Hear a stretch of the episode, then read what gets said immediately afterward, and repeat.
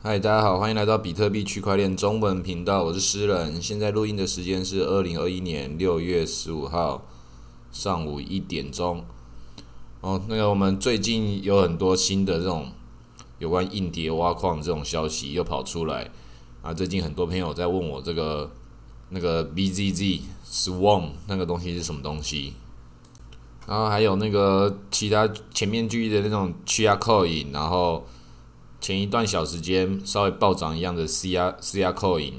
然后这些到底是什么？这些 File Coin 硬碟币，它到底在干嘛的？啊，这个我也是讲过很多次了，在这种时候不要去乱玩这种事情，就直接比特币抱着就好了。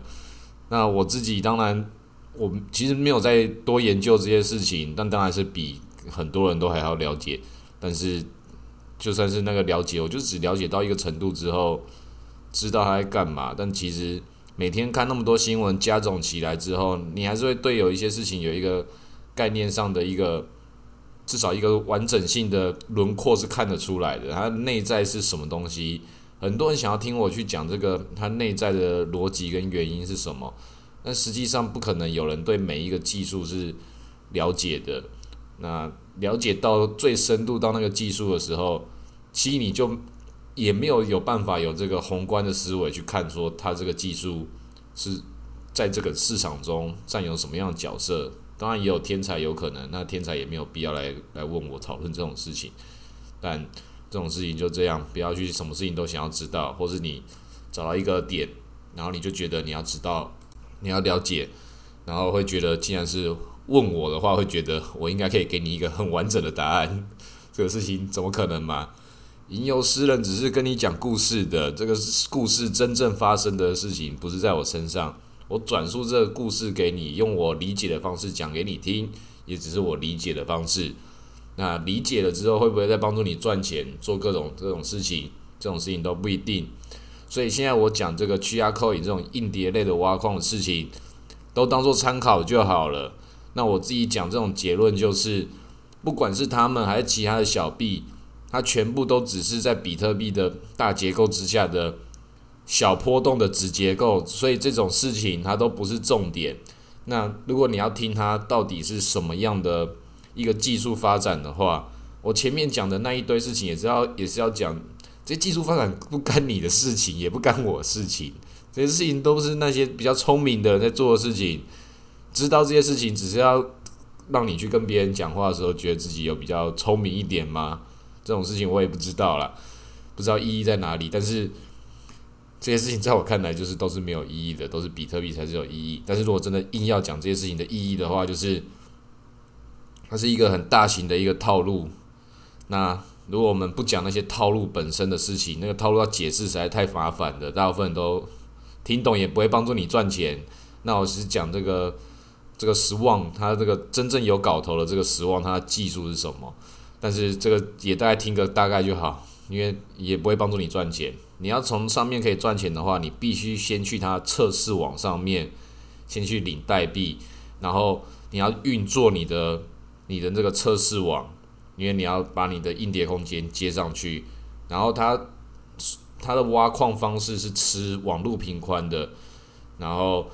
因为以这这个事情最一开始来讲的话，以太坊很多人有听过以太坊的。三个不可摧毁的什么三角之类的，反正就是你的安全性、你的速度，还有你的去中心化，必须这三三个角角必须是缺一不可，所以不会有一个完美的状态。这个东西我以后再讨论。我先跟你讲我的结论，这东西叫不屑。这个事情，所有的事情，时间跟科技都可以去推推翻所有以前的。旧有的极限跟记录，所以讲说不可能改变的什么三角什么那个东西就直接不需要，我直接把这结论讲出来。那现在讲这个以太坊这个 Swan 上面是什么？它就是以太坊现在这个还是有点或缺的这个三角，它里面也有它它里面硬碟空间、储存空间跟那个网络频宽，然后运算能力这几个几大项目的这个。运行一个以太坊需要的状态，那现在他们在推的这个 Swarm 就是要搭建以太坊一些资讯的储存储存地点，那这个事情要再讲到以前很啰嗦的其他事情，这些事情有一段时间还我认为还是要炒作比特现金的，因为比特现金它每次有一些资料，它每个区块跑出来的时候，他们认为以太坊上面有一些数据可以拿到上面去当做丢垃圾的地方。其实讲丢垃圾的地方这个讲法不一定是对的或错的，因为大家都听过那个区块链上面的记录。永久保存不可篡改嘛？那其实永久保存这件事情，它其实是不完全正确的哦。因为有的时候，或许有些资料，或许那些资料也没有人在意了。但是你一个区块链特性，它好像有一些资料真的是你的空间不够的话，就有点像是这个调用的人很少，它是过往没有大家没有必要想起来的历史记录。它在这个频宽跟那个硬碟不够用的时候，整体的这以太坊网络，大家去中心化的这个运行的空间不够的时候，它可能就不会被优先储存，可能有一天就会不见了。那这件事情其实对我来说，我知道这件事情的时候，觉得感觉好像对区块链的最底层的某些东西的信仰好像有点，并不是那么牢靠了。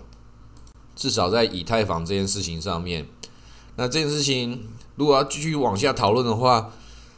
为什么我一直不想讲这个问题？因为这东西牵扯事情太多了。我刚前面讲一大堆东西，已经一定有很多人已经听不懂了。我自己再讲下去都觉得太太太麻烦了。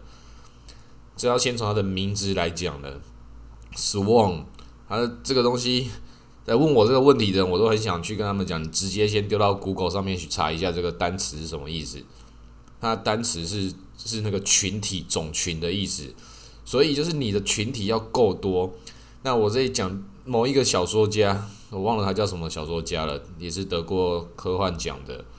它里面就讲了一个侦探杀人故事。那其那这故事内容是什么？其实一点都不重要。最后你要得到一个概念，就是那个种群，不管是蚂蚁、蜜蜂，还是我们人类，其实我们这个我们的个体都不重要。它讲起来有点像社会主义，但其实要讲的个体不重要。的意思并不是说我们那个以个个人的这种哲学不重要，而是说你整个宇宙的视视角来说，人类它并不是一个个体本身为一个种族，它是一个群体才叫一个种族。那人类这个个体它本身它存在在那边的时候，你只有你一个人的时候，你什么事情都做不到的，你是没办法自己自己把说你现在生命中完成的所有事情给完成的。如果你只有你一个人的话，你什么都不是。所以人类它并不是一个像蚂蚁一样，你不会认为一只蚂蚁它叫做代表了蚂蚁，它一定要一个群体才是代表蚂蚁。所以人类也是，你只有一个人的话，你没有不具有意义，因为你无法被观测，无法被使用。所以回到以太坊这个实望上面来讲，它也是你的数量级达到一个一个量体之后。它才会变成有意义的，它要传达的是这个事情，所以很多人现在很急着去搭建这个十旺的这个节点啊，看能不能从上面领钱啊，其实是很多人一直在问啊，但是从来没有人有动手。我只有看过我两三个朋友真的有在动手去领那个节点的，想要领那个空投，但是你要去运行那个空投的时候，你连测试币这个东西，连测试币都要用买的。这个其实是非常好笑的事情，因为很多大陆人就就是优秀，这个种群的数量只要一到达一个地步的时候，就一些极其天才的人竟然还要想想过这种方式，把测试币给领完，连测试币都可以拿来卖钱，哇，这个是阻碍人类发展的，这个都要反反人类罪了吧？可是我们也不能这样讲啊，搞不好他是在那个控制人类，人类不要发展的太快，人类是一个外扩式的一个。扩张型文明，扩张型文明其实很危险的。我们现在全部人都在这个扩张型文明的这个资本主义的发展之中。那其实那个很多年以前，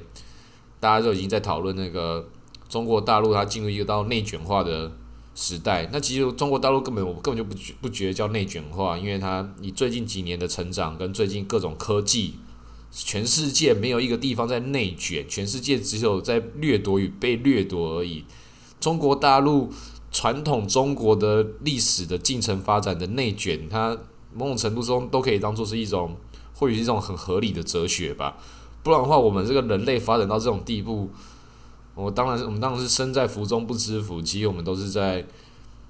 在扩张式的消耗整个世界文明的这种资源，人类的这个对环境的破坏当然是很很巨大的啊！人类已经变成一个非常巨大的一个种群了。一两个的时候没事，成长到这种地步的时候，它已经已经人类已经走到下一个阶段了。这一百年的发展速度，走加起来远远大于那个过去几千年、几万年的那个累积，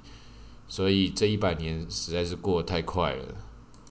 那我记得有一首诗，它写讲着那个，在这一百年来，你来了，我来了，然后描述了很多其他的那种。心情上的事情，你看脑袋就是不够用，我只会记得那个概念，就是在同一个一百年里面，就是你来了，我来了，对每个人都是，对除了你以外的另外的七十亿的其他人口，每个人都是在这一百年内差不多啦，大部分的九十九趴人都在这一百年内来到这个世界上，所以这一百年实在过得太快了，我们人类在这个时候真的是要。我自己是觉得各种东西都要很谨慎、很小心啦，因为人类的整个文明跟所有的事情都是一样。你在虚拟货币里面看到很多币这种暴涨跟暴跌的时候，你会知道说这个涨到那种程度，你一定要跌的。那人类的文明也是一样啊，成长到一个地步的时候，它一定要扩张，扩张的时候一定会碰撞，碰撞的时候一定会爆炸，然后就开始要大跌了，就跟你看那个多军跟空军互相厮杀一样。你看多了之后，却发现这种事情走到一个极端的时候，那一定会一定会撞到一些东西，一定会往往回弹的。那人类历史现在这一百年看起来，这个过山车的速度，我觉得非常非常快了。如果你真的仔细想想，从小到大到现在的时候，难道不会觉得我们活在一个虚拟的世界吗？太可怕了！我到现在已经觉得，整个人所有的人，这个人生或许都是被这个运算出来的。我前几天我一个朋友跟我讲说，他玩那个 VR 的那个游戏，他跟我说，他真的觉得这个世界是虚拟的。为什么？因为他玩了两个礼拜，整整两个礼拜的上古卷轴，他已经觉得那个地方是某种程度上的真实的，那个沉浸感很够。所以，我们现在在人类的这个游戏，或许我们也是虚拟的，我们都可以创造了虚拟里面的虚拟世界了。这个硬碟被创造出来，那个以太坊的这个食物被弄出来，它已经是我们人类能够做到的事情了。下一个一百年，我们一定有办法去做出一个内在宇宙，让内在宇宙人类有他们的思考逻辑，然后去演算着他们的这个社会种群，模拟一个。一个现实世界长什么样子？所以有没有可能我们现在就是被模拟的？这个东西就变成一个永远无法解答的一个逻辑回圈。那这种事情要讨论起来，讨论再回来说，你这个这个诗人，请你讨论一个那个去压扣以硬碟币，就你讲的其他的这些，你自己个人兴趣，对我就是有这种兴趣，我才研究虚拟货币。但是这种东西到这里的时候。跟赚钱，我觉得他已经不在我的掌控能力之下了。虽然在可能更认真研究会，但是就刚讲的，这一百年太快了，大家可以把自己的时间跟自己的心力放下一点东西。我自己是觉得真的是蛮累的，每天研究这些事情，每天看这些事情。其实这个现代人都有这种资讯焦虑，各种事情的焦虑已经太多了，生活中也有生活的焦虑了，然后也有很多人其实。生活可能没有什么问题，但是他也有其他的焦虑，所以每个人都有自己的生命历程要去要去体验啊，都很累啦。但是或许也都可以很轻松啦，因为当你身体不累的时候，你会发现你心里很累；当你心理跟生理都很累的时候，你可能会发现其实你的灵魂不累。那什么是灵魂不累？这可能是一个更奢侈的一种烦恼。那有些人会有，有些人没有。那其实。各种都有各种自己的难处，那其实也都是一种享受，就像是你去给人家练按摩，你就觉得哇好痛哦，但其实也很爽。其实，就是人类是一个在感受痛苦跟快乐的一种物种，就是喜怒哀乐，不知道为什么被设计成这个样子啦。那其实各种情绪的总和，就是市场的情绪总和。那你要感受到大家情绪是什么的时候，这其实真的是很很麻烦，因为因为我自己在观察市场情绪到一个感觉的时候，我自己什么事情都不知道，这种无助感，我也可以跟大部分的人一样，都可以感受到这种无助感，甚至。我自己看那个价钱，我自己的资产都已经配置好了，但是我可以看到，觉得，哦，就看到群主的的那个，我都不用点开来看，我就知道说，哦，一定有很多人很焦虑啊，啊，这种焦虑会传染的，就大家管好自己的情绪，不要传染给我。啊，今天先录到这里，谢谢大家。